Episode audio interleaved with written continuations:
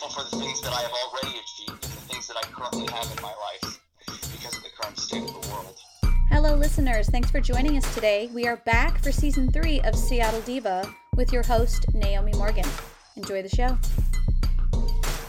Listeners, we are back with another episode of Seattle Diva with your host here. I hope you're having a good day.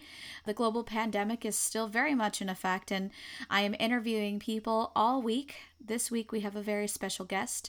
His name is Casey Raiha. Do you want to say hi to our listeners, Casey? Hello, listeners of Seattle Diva and Naomi. Thank you so much for having me. Of course. So, this interview today is all about coping with COVID 19 and trying to get different perspectives of people in the greater Seattle area. The first big part of this, can you tell us kind of what you're about and what you do? You're so professional when you talk like this, like talking in the third person. Oh. Tell us more about who Casey is.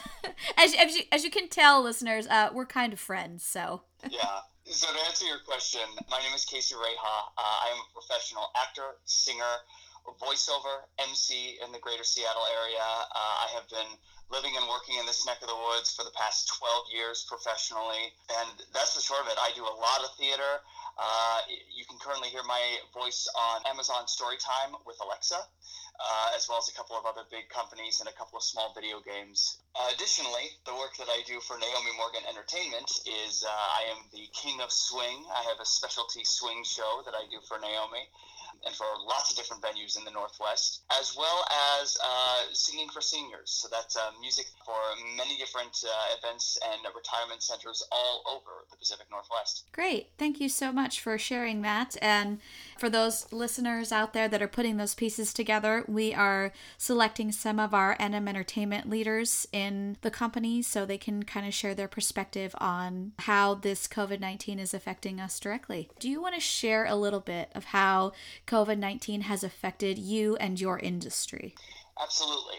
So, I'm fortunate enough that I get to do what I love for a living. I get to sing, dance, and act. Uh, and as I tell all my residents every time I perform a show for Naomi Morgan Entertainment, is every day I get to do what I love. It's a blessed day for me the tricky thing is is that obviously with uh, all the different mandates and regulations that have basically allowed no social gatherings whatsoever to occur it means that my theater work has almost completely dissolved at the time. Um, there were some shows that I wrapped up. A bunch of them were canceled, including auditions and rehearsals for future projects. There was a big summer project uh, that just got confirmed cancellation because we didn't have the finances to put it on anymore. Mm-hmm. Um, so that's pretty rough. My singing gigs are gone. So it's it's taking a big, huge chunk out of my current income, which is uh, tricky. I'm, I'm very fortunate that I have a, a, loving, supporting partner, and she's been wonderful with us figuring out the finances and making it work. But I, I think about all the artists who are far less fortunate than I am, who are having even a, a tougher struggle. Right. So I'm doing my best to squeeze in as many possible auditions as I can with voiceover work, it's a little bit easier. With uh, remote singing work, uh, there's a possibility to do that because I have a home recording studio.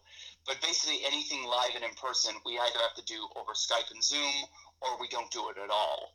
And so I want to say like 90% of my work has been affected or possibly even canceled uh, due to the COVID 19 virus. Yeah, that's too bad. There's a lot of performers. We actually had our music director earlier this week, RJ Tancioko, discussing Wedding Singer, which I believe you were you were in Wedding Singer, weren't you? Yeah, that's the uh, summer project I was referring to, and it's it's a shame because I love that group of people, the artists. I love the new artists that I've never gotten to work with before that I would have had the opportunity to do so. Yeah. And so it's rough, but you know, it, it is what it is, and I'm learning to be okay to acknowledge the grief of this, of these losses, of, of things that I cared about in my life, but also learning to like accept it with grace and learning to be grateful for the things that I have already achieved and the things that I currently have in my life. That really helps a lot with dealing with all the things that I can't do now because of the current state of the world. Well, that's a that, that's a great leeway into my final question here. Can you share a little bit about how you're coping with it and if you have any plans or any good practices? Absolutely. And because I'm an Aquarius and because I'm an ENFP, what that means is is that I'm very creative but I'm also incredibly disorganized. So the bits of advice that I'm going to give to your listeners, it's going to be kind of just like a jumbled spitball of things that I know work for me. We love it. yeah, and hopefully you'll be able to cherry pick what you feel is going to work best for you.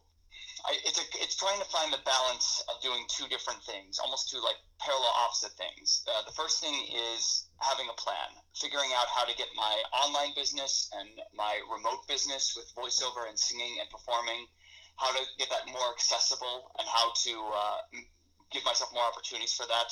I'll, in this next week, I'll be launching an online services, entertainment services, and an online teaching platform to kind of help uh, with money and also with like just keeping myself busy. So there's that. And then on the complete opposite end of the spectrum, I'm also taking a lot of time for myself, a lot of self care. There's a lot of exercise, which I didn't normally have time for. There's meditation.